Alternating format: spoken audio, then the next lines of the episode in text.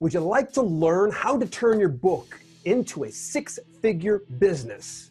Then you're going to want to hear from my self publishing expert and business strategies consultant, Jonny Andrews. Stick around. Welcome to Self Publishing with Dale. And if you want to learn more about publishing your own books, make sure you subscribe and turn your notifications on to get all my latest videos. I brought today's guest, Jonny Andrews, back to the channel after doing a little more digging into who he was and how he serves the self publishing community. Recently, I caught up with Jonny after catching his webinar, How to Turn Your Book into a Multi Six Figure Business in 90 Days. I scheduled a business consult with them and came to realize something I didn't see before. Jonny Andrews is the real deal and is much more than a self publishing expert. He's a bona fide rock star in the business consulting area. That's what brings him to back to the channel. Welcoming back to the channel, Jonny Andrews. How you feeling? Well, I'm great. That was an awesome intro. Thank you. Dude, you're one of few two-time guests because I realized after we got off the the horn and I produced this and I did more digging the heck, man? You're one humble dude. You are everywhere. Thank you. Um, I I didn't know I was everywhere, but that's that, that's very cool. Where that, that, am I on the Google? Yeah, you yeah, you're Googleable. Yeah, look it up. Look it up. Take a little time. Google it. yeah, it's it was really awesome, man. And I felt almost like I had to double back around because I found something very fascinating about your past and your story that really resonated with me so much. And I hope that I'm not insulting you by saying this. You have a true zero to hero backstory. And I want you to tell me a little bit about your background, what I'm referring to, and where you're at today. Oh, yeah, I haven't told that one in quite. Man, you're always asking me this stuff from like way back in the day to kind of remember this stuff. Um, yeah, you're talking about when I was homeless, right? Yeah, absolutely. Okay. Yeah. Okay. Yeah. Yeah. Yeah so basically what had happened was i had you know i was in a situation you know in life a lot of people find themselves in that and i i was like i, I mean really i was like almost 300 pounds. I was completely broke.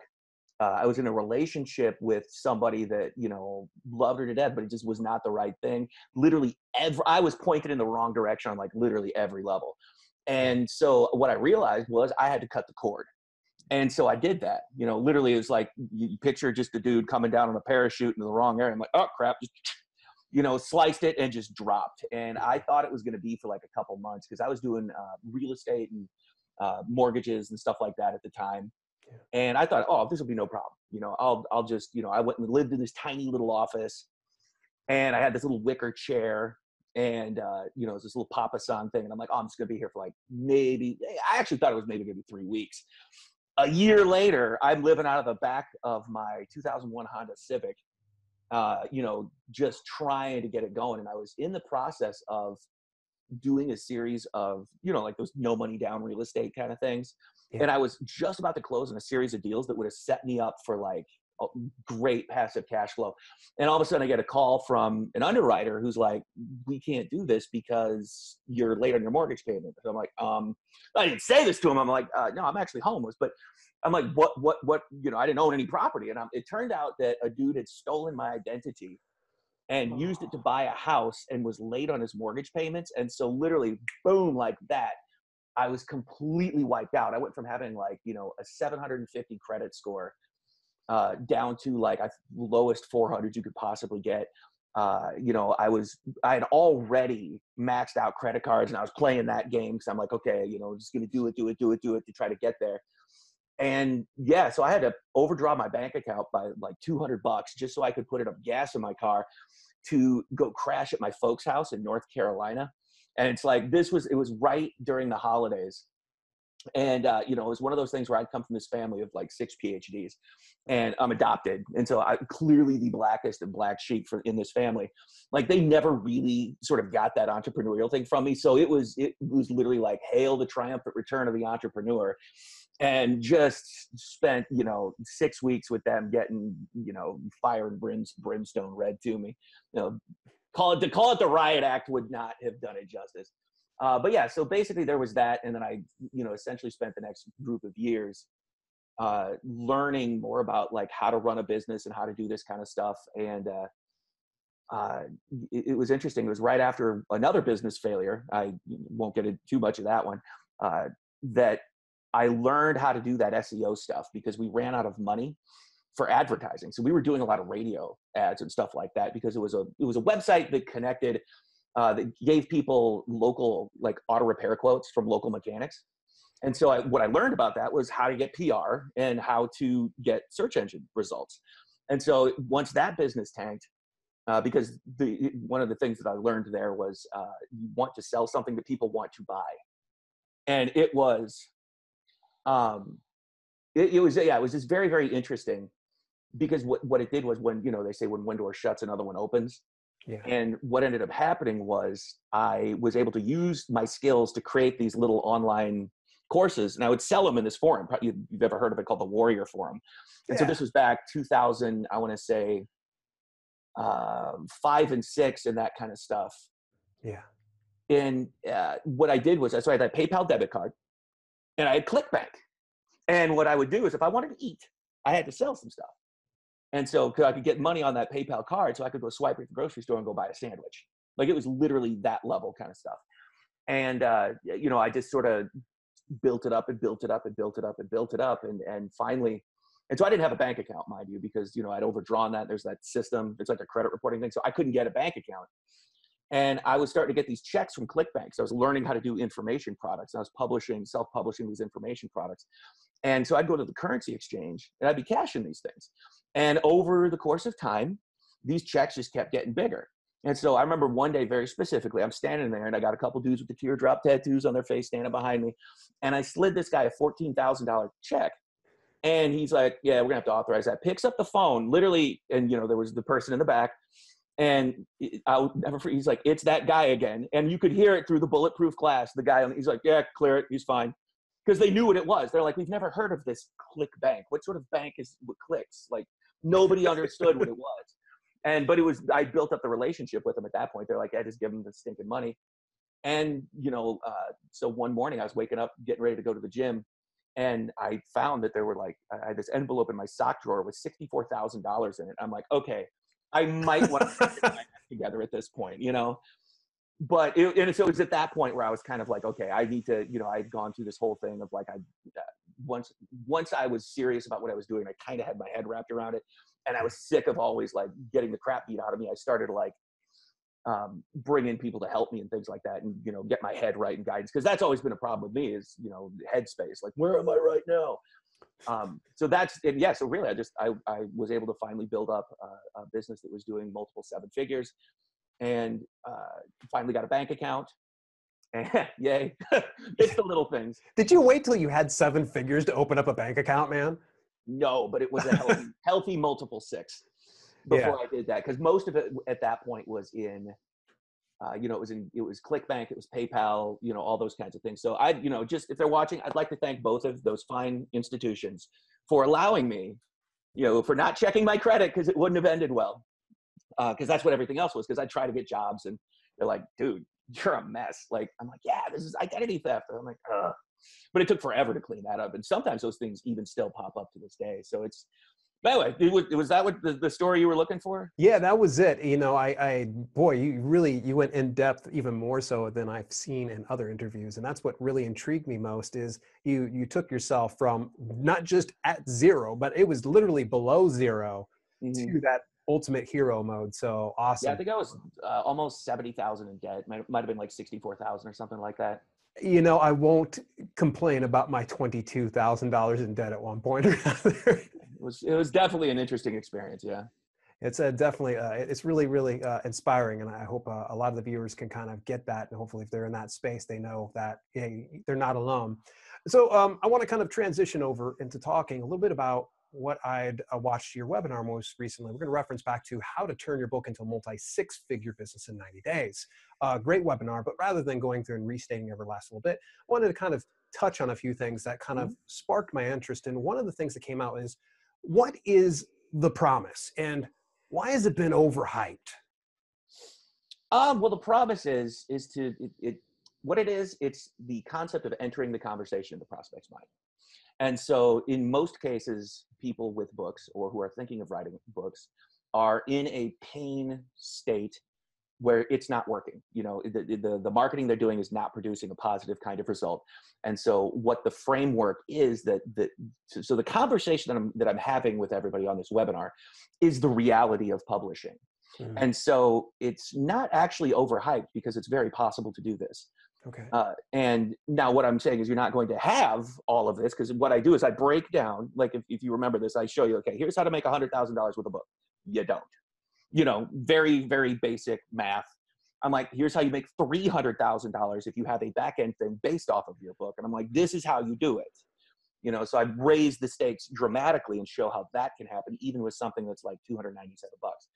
And so that's really what it's about is looking at what is your business. You know, the book is a piece of a business, but a lot of people have made the mistake of thinking that it's the beginning and the end you know and it's just and it's it's just not. It can't be if the hope is to be uh, a professional of some sort.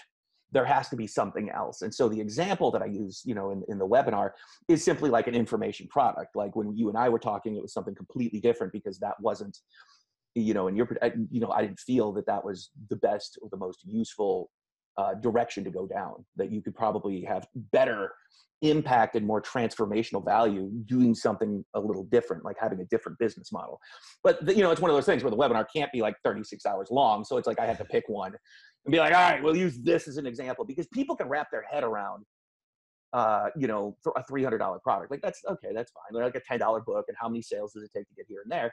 And so really what it is, is the process behind how within a 90 day window, if you remove the hurdles and the obstacles and the uh, you know the mental roadblocks that most people throw into their situation that you can build this that eh, usually faster than that and get to the point where you're testing it because to have the cash flow even using the example that ends up being $300000 a year business it's it, what was it three sales a day yeah, something. That's like well, it was like it's three. Like people could wrap their brain around like, oh, so if you reverse engineer, like, what does it look like to actually do that within a 90 day window? You could build it and be testing traffic to this to make sure that your offer is going to convert, and then making those adjustments so that you know by the end of that. So that's you know, there's this uh, what is it? There's this great book called The 12 Week Year, where the point of it is you take you know the reason why fourth quarter is like always go is because you know, they're at the end, they see it, oh my God, it's coming. But if you mentally take your entire year and condense it into a 12 week little moment, that's a legit way to like drive yourself. And so you you literally compart you, you go through four years in one, essentially, and you just shred that stuff down. And You like you create those daily rituals. Like, what do I do today to get me there? You know, faster. And so that's how you can take that massive action. That's how you can take something that might be failing horribly and within a 90 day window be able to say oh my gosh this is someplace where you can have you can actually be seeing the beginnings of that cash flow start happening within that time. And that's really all anything is. It's micro daily actions taken consistently over time that produce massive results. It's you know it's just like pebble stacking one thing on top of another. Yeah that's that's great. That's an excellent way to put it. I think uh, bruce lee once said you know i don't fear the man that has you know, kicked a thousand times one time, but I fear the man that has kicked uh, a thousand days straight one time each day.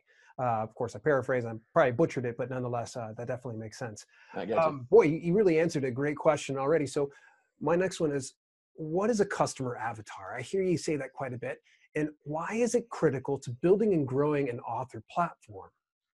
You need to know who you're talking to, and the thing that I say is, if you're not talking to one, you're you're talking to none. And what that means is you have to speak directly to a certain segment. So your market, like for example, let's say, uh, well, I mean, in this case, you know, uh, nonfiction authors, people who are using a book to either promote their business or you know th- that have a book and are trying to have it be their business. It's almost the same kind of person because they're, uh, you know, the the conversations they're having are very similar. It's like you enter that conversation of like, this sucks. There's pain it's like this is not working for me.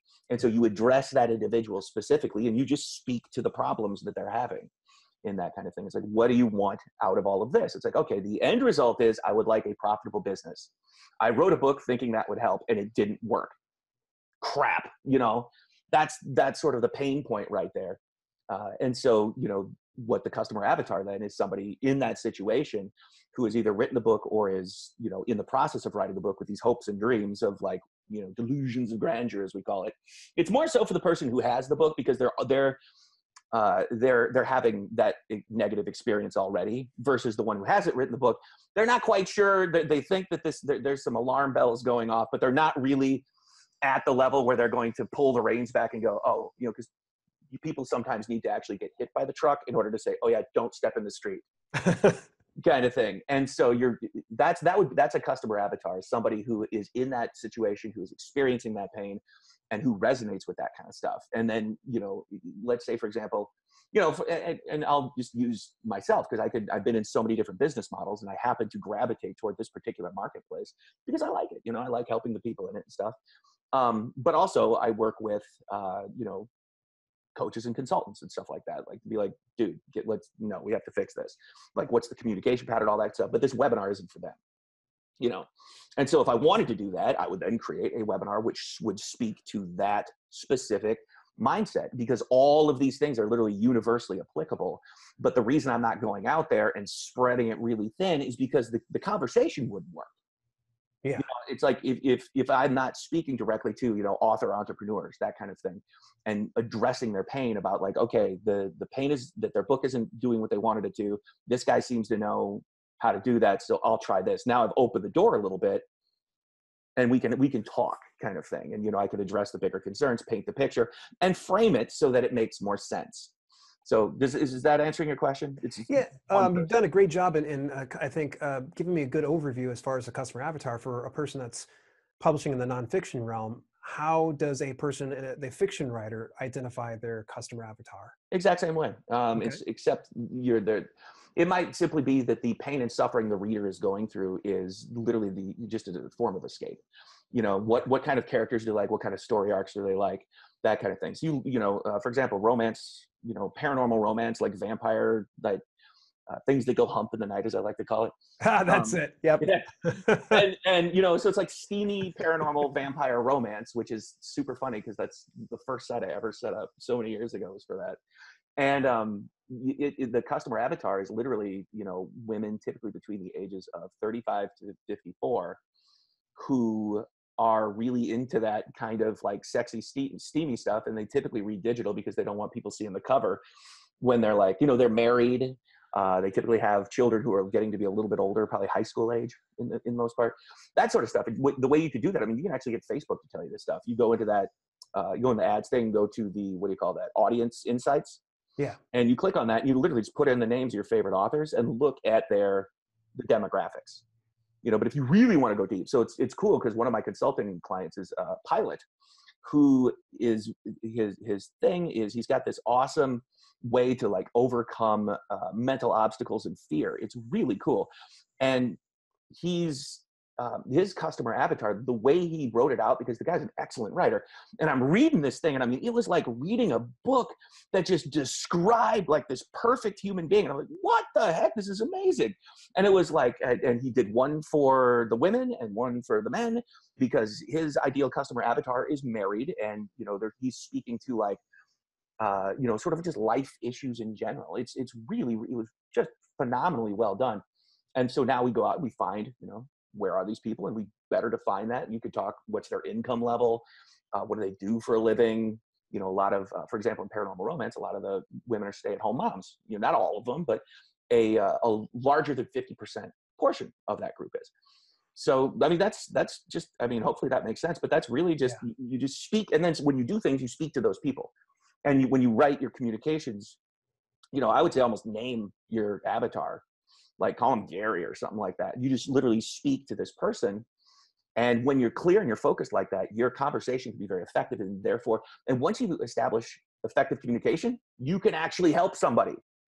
That's the, and that's the big end game of all of this is, you know, especially, uh, you know, in, in what you're trying to do and, you know, what I'm doing and all these things is that it, the goal is to help people.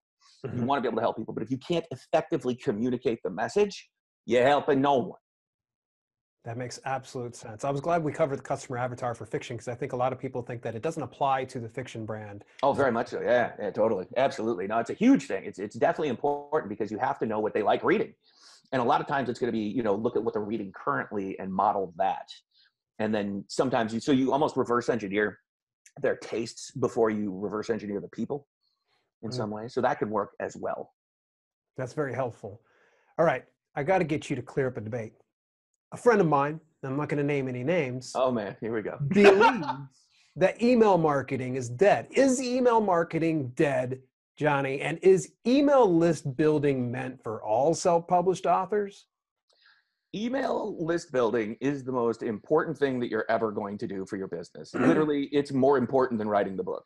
It is um, because you control it. Mhm. I'll kind of let me let me put the let me put the frame on this for you. So, email marketing is one of those things where here's the equation. You ready for this? Okay. Hit send, make money. That's it. Love that equation. That's my favorite. Right, exactly. no, if you don't, if you're not focused on growing your subscriber base and then turning those subscribers into customers, you're really not in business um, at all. And you know, if, and, and you know, if, because, for example, like you were selling that course and that, that stuff, and so you had built your YouTube subscribers. But I think if you built email, you would have been like, boom. You know, you could shoot out a lot more stuff, and that's why almost 100% of my focus you know, that's why I call it author platform rocket. And that would like the cornerstone of what we did and do is we grow platforms and stuff like that because Hmm. what is becoming more and more apparent, mostly because Facebook has flat out come out and said this in various conferences, Yeah. uh, i- i- is that you know the the the likes, the number of likes are completely irrelevant. You know, and if you don't have something like an email list, your or ability to reach and communicate is getting squished. Like for example, Facebook, best example in the world because they're the most recent. I think the most people still remember back in the day. What you know, what was that? 2012 or 11 or something like that. Yeah. Uh, when you could post something and people would see it. I mean, amazing, right? But now Facebook has changed because they went public. What they are, they're no longer social media. They're a social advertising platform. You know, it's a, and no one really makes that distinction. They're like, oh, I've got to grow my Facebook fans. No, you don't. You don't have to. You could have three. It's not going to matter. Like most people don't even pay attention to that stuff. Um, but if you have an email list, you control that. You can hit send and you can make money. It used to be you could post on Facebook and people would, you know, move to whatever you wanted them to do. Twitter, it's just too damn noisy. It's you can't. Almost nobody gets traction in Twitter. It's one of the most useless places to spend any amount of time whatsoever. Um, uh, even Instagram, you know, is is change. It has changed already. They've changed their algorithm significantly. It's extremely hard to move people around in there, and it's also owned by Facebook, and it's becoming a social advertising platform.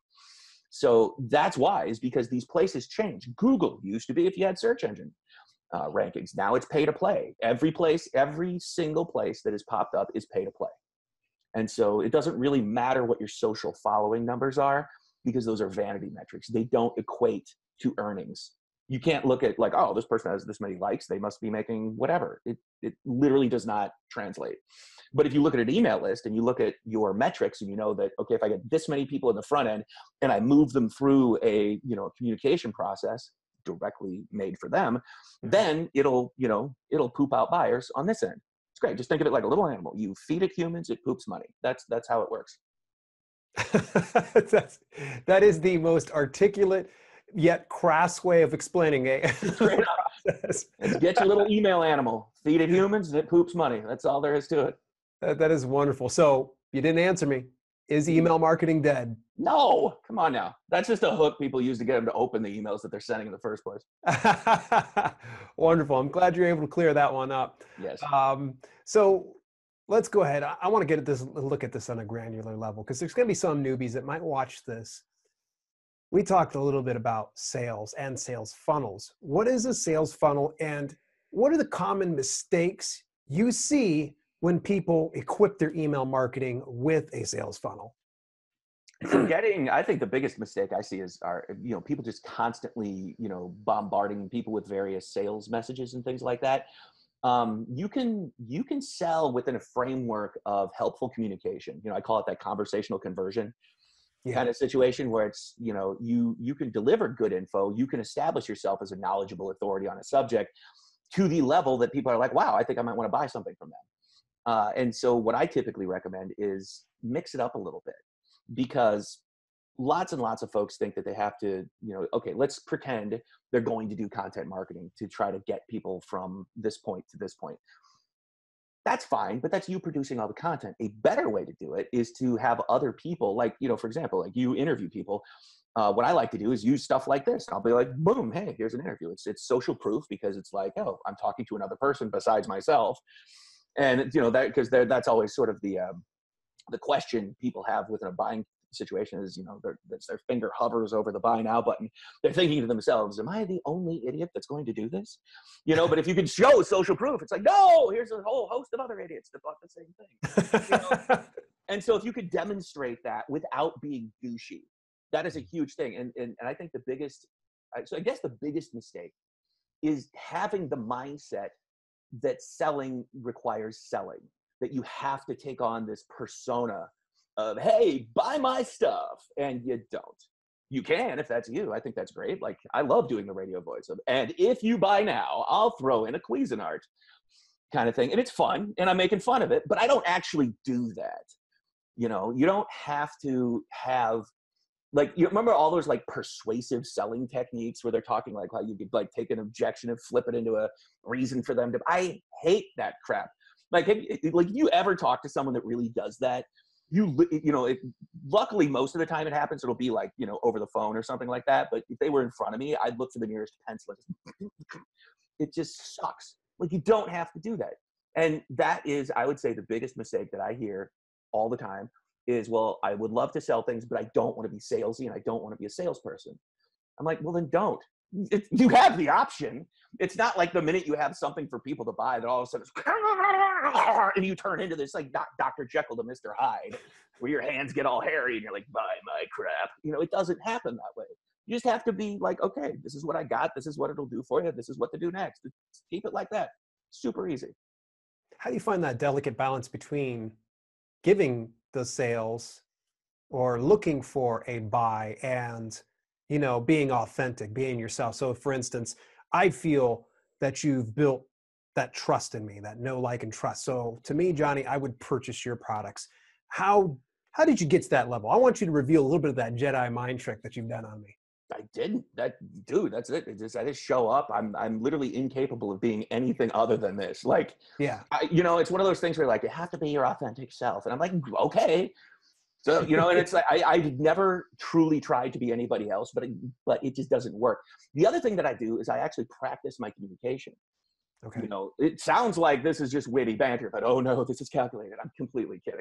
Like this is, but if I'm going to do a webinar or something like that, I actually go through that. I'm like, am I framing this in a way that someone because you you people have to understand it. It has to enter that conversation and so I'm always asking myself, can I frame this better so that a person is going to get value out of it? Because I don't worry. Like I have a whole different business, you know, that that you know with the marketing and the schmutzels and the stuff.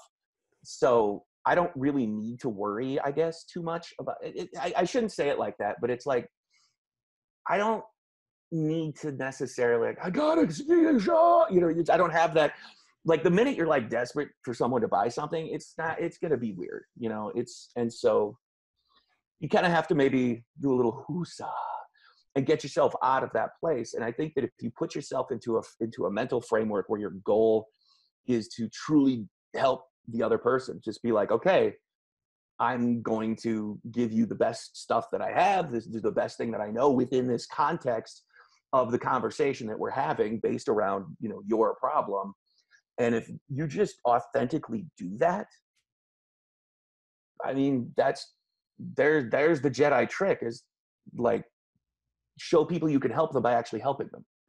You know, and it, it like and I talked about this on the webinar too. Is try to have you know that conversational conversion, which is a um, because right now everybody is trying to be like, hey, I've got this secret, and if you give me your email, I'll give you the secret.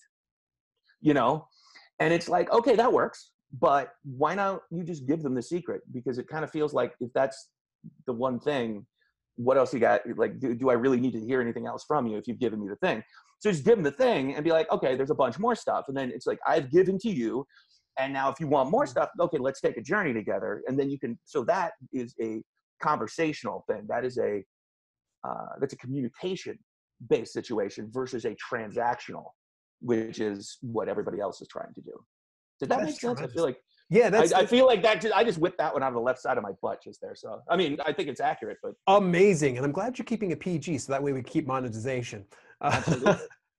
Um, but uh, yeah, that makes that makes sense, and I, I like the fact that it's so simple. Just anybody can do it, and the the the quid pro quo. I give you my secret. You give me your email. I like the fact that you say open the doors up by giving it to them up front, and then Mhm. say I've got more stuff in the back. Totally. Yeah, and it's like I mean, it's it's you know, I, I guess I learned my selling technique from the from the uh, guys at the Chinese food restaurant in the mall who are like free sample. You know, that's I guess that's almost what it is. Yeah. I, I should probably do a, a, a podcast on that because I'm late. For yeah, my my editors are already jumping on me uh, for that one. But like, uh, yeah, I think I might call that the uh, Chinese food uh, sales close. There you go. Love it. You guys see it first here on this channel. All right, uh, so let's let's look at this from another standpoint. Nonfiction, for some reason, it's just my brain can wrap around that fairly easy. I almost feel like building a sales funnel and going up to that higher end, it it's easy. I mean, even if you don't have a product itself, you can still be able to build it up to that point. Is it possible? Call me crazy if it is. Is it possible for a fiction author to build a high ticket sales funnel like nonfiction authors can? Yeah, kind of. Okay. Well, it's hard. I mean, it's going to be hard. You're going to have to get really creative. I mean, Yeah. outside of developing like an amusement park based around your character's world, I, it might be kind of difficult. But there are authors, I believe, that do that, that that have these kinds of things for super fans. Um, it's a little bit more difficult, and I think that the the upsell, I guess, is oftentimes more commercialization of their work to sell like the movie rights and that kind of thing oh. uh, to books, that kind of stuff, to do translations. So there are additional sources of revenue outside of the books. Definitely, absolutely, definitely. I mean, you could, you know, selling it for TV, movie, all that kind of stuff. I know a, a lot of, I know a, a bunch of authors that, that that are doing that. Um, but typically, you know, for a story like to, to have that move well and to have that actually be lucrative, you need to have, you need to be already pretty successful at that point. You know, it'd be like the Stephen King model. You know, all you have to do is get famous, and then everything else just happens. And of course, you've got the answer for getting famous, right? Oh yeah, yeah. Keep at it. That's pretty much it. no, all you have to do, honestly, it's it's not particularly, it, it's not particularly, it's not easy, but it's simple, and that's just continue to grow your platform, communicate with them, and you know, they'll when they show up, there there you go. It's like that's it. Build your email list, hit send, get famous if that's what you want to do. If, it, but what you do is when you have the power to move these eyeballs around the internet, people see that you know people can see that that, that you hit send and movement happens that you hit send and this become you know that that actions occur. That you know and then you can partner with other places out there that see that and you know in you know grow your influence and that sort of stuff. So it's possible. It's definitely possible. Um i don't think it's exactly the same. You'd sell swag you know there's uh like teespring is a good one. You know you can do t-shirts uh I recommend like a place like Teespring, uh, Teechip, or Gear Bubble would be three to do. Uh, so, for example, like a fiction author who uses a lot of symbolism, Mhm. uh, putting those, you know, putting that kind of that that kind of uh, symbolism or iconography or whatever words you want to use onto things like mugs. Like for example, I saw a really awesome one. It's heat activated. And uh, the, the the one dude had, it was like a zombie thing, and when you poured the coffee in the mug, it the the black fell away and it had like this bloody handprint that was like squeaking down it. So it was really cool. I was like i'd totally buy that. And then my facebook page refreshed and i couldn't make a random impulse purchase the way that i had hoped. But yeah that's that's how i would do it if i was in fiction. I know we've kind of touched on this ever so briefly, but I feel like we should just maybe take a moment just to kind of double back around and talk a little bit about it. Should email marketing be at the forefront of a newbie self publisher's business, or should they simply fire off their first few books and then collect emails? I think it all happens simultaneously. It's a kind of a hot mess at the beginning. Yeah. Because what happens is, you know, you begin the business and there's all these step one, and there's like 11 million of them. And it, it's the same thing, fiction, nonfiction, it's the same answer is that you sort of just get going Mhm. and you kind of build those people communicate with those people find out more about what they want because at the beginning of it all it's a very much a discovery like who you are as an entrepreneur who you are as a writer who your audience is what they're looking to consume and then over that time people are going to come and go based on the choices you make. And uh, you know you just have to keep focused on growing but obviously to build a list you kind of need something to give them. Uh, so i don't know. Write a short you know do a free video whatever it is that you do just do that and then use that as the beginning of your funnel like and then for example in nonfiction one of my favorite methods i like to get paid to create the thing and we had talked about that before and so what i'll do is i'll come out with a minimum viable product the absolute minimum like what thing can have this massive beneficial transformational kind of impact on somebody and then I'll create the sales process to it and then the beginning pieces of it and then push it out there to see how my communication is. Like, how am I showing up with what I have just made? And if people buy it, great. Guess what? We go through it, we build it, and it, it just fleshes out. It, you know, and it all works beautifully. And if people don't buy it, that sends another message, and I go and I make an adjustment. You know, and so not everything. Shocking, I know, but not everything I sell turns to liquid gold but it's like sometimes i'm like oh maybe i maybe i messed that up or something like that. So i have to reframe the communication and be like what is this? What am i really doing? Maybe i got the customer avatar wrong you know bounce it off the people and that sort of stuff. So yeah i'm definitely want to be focused on list building pretty much as step either zero or step one somewhere in there. You just have to have something to give them. Excellent. Fantastic. So I'd like to be asking this a lot of my guests lately, and I think I missed it on the last interview with you. Given the choice, would you choose passion or profit? I'm not sure there's a difference. I, I, I don't, I don't even under, I don't even know why. I, I you know, because I, I do what I like already. You know, it's not like this bores me. It's not like I'm sitting at a job somewhere. You know, um, but I'm also profitable. So it's like, I why why I wouldn't pick. Are you kidding? I like ham and eggs. Like I'm gonna have them both. I get the cake. I get to eat it too. It's it's really awesome. But you know, it takes a lot of. Well, here's what's interesting about it. If you go down this passion road and you're going to do something you're passionate about, eventually, in a lot of cases, you become profitable. You know, as long as you're doing it consistently. But if you seek only profit, you typically don't get anywhere. Because if you're only looking at profit, you're not really looking at the benefit to the other people. And I think it was Tony Robbins that said, you know, the, you, the more people you can help, the more money you can make. That's just how it is. And if you're passionate about some particular thing, like, you know, there's people that I work with that are passionate about, you know, working with families to, you know, keep the spouses together and stuff like that to prevent arguments and fights and things. That's awesome. They're passionate about it, but, you know, in a lot of cases, they're not particularly profitable. So it's like, okay, well, if we take what you're doing and we turn it into this, which oftentimes are like, you know, this little baby step over to the left. Oh my word. Now it's like, you know, I think we talked about this last time. Then the fat gorillas and the soggy diapers with the big bags of money drop out of the ceiling and you know, internet money you, you become an internet millionaire overnight. so I think I, I don't know. I think maybe if you had to pick only one of them, I would probably pick passion because I already know that the profit shows up afterwards. That's tremendous. That's a good good answer. Uh, it, it always throws people for a loop, and it's something I, I want to really get it to where people can kind of understand your mindset on the process. So, uh, man, this has been wonderful. We've burned through our time pretty darn quick and a lot of great answers. How can viewers get a hold of you? And man, I, I can't say enough great things about you. They better get a hold of you. well, thank you for that. Um, yeah, I mean, uh, probably if they want to check out the webinar, uh, it's you know obviously it's a free thing to to go through. Uh, authorplatformrocket.com uh, slash go. I'll put up that link specifically. Okay. Um, I think there's also register, but we'll we'll do go. I think that's easy because I'll remember that and set that up so that people can actually get there. But yeah, you can check out the webinar. Um, it's also authorplatformrocket.com. It's under the nonfiction piece, uh, just because uh, you know when we typically work with nonfiction folk we have to go through like a business eval before anything can happen. You know, our agency program for the fiction authors, that's it's a very specific business model, you know, for fiction.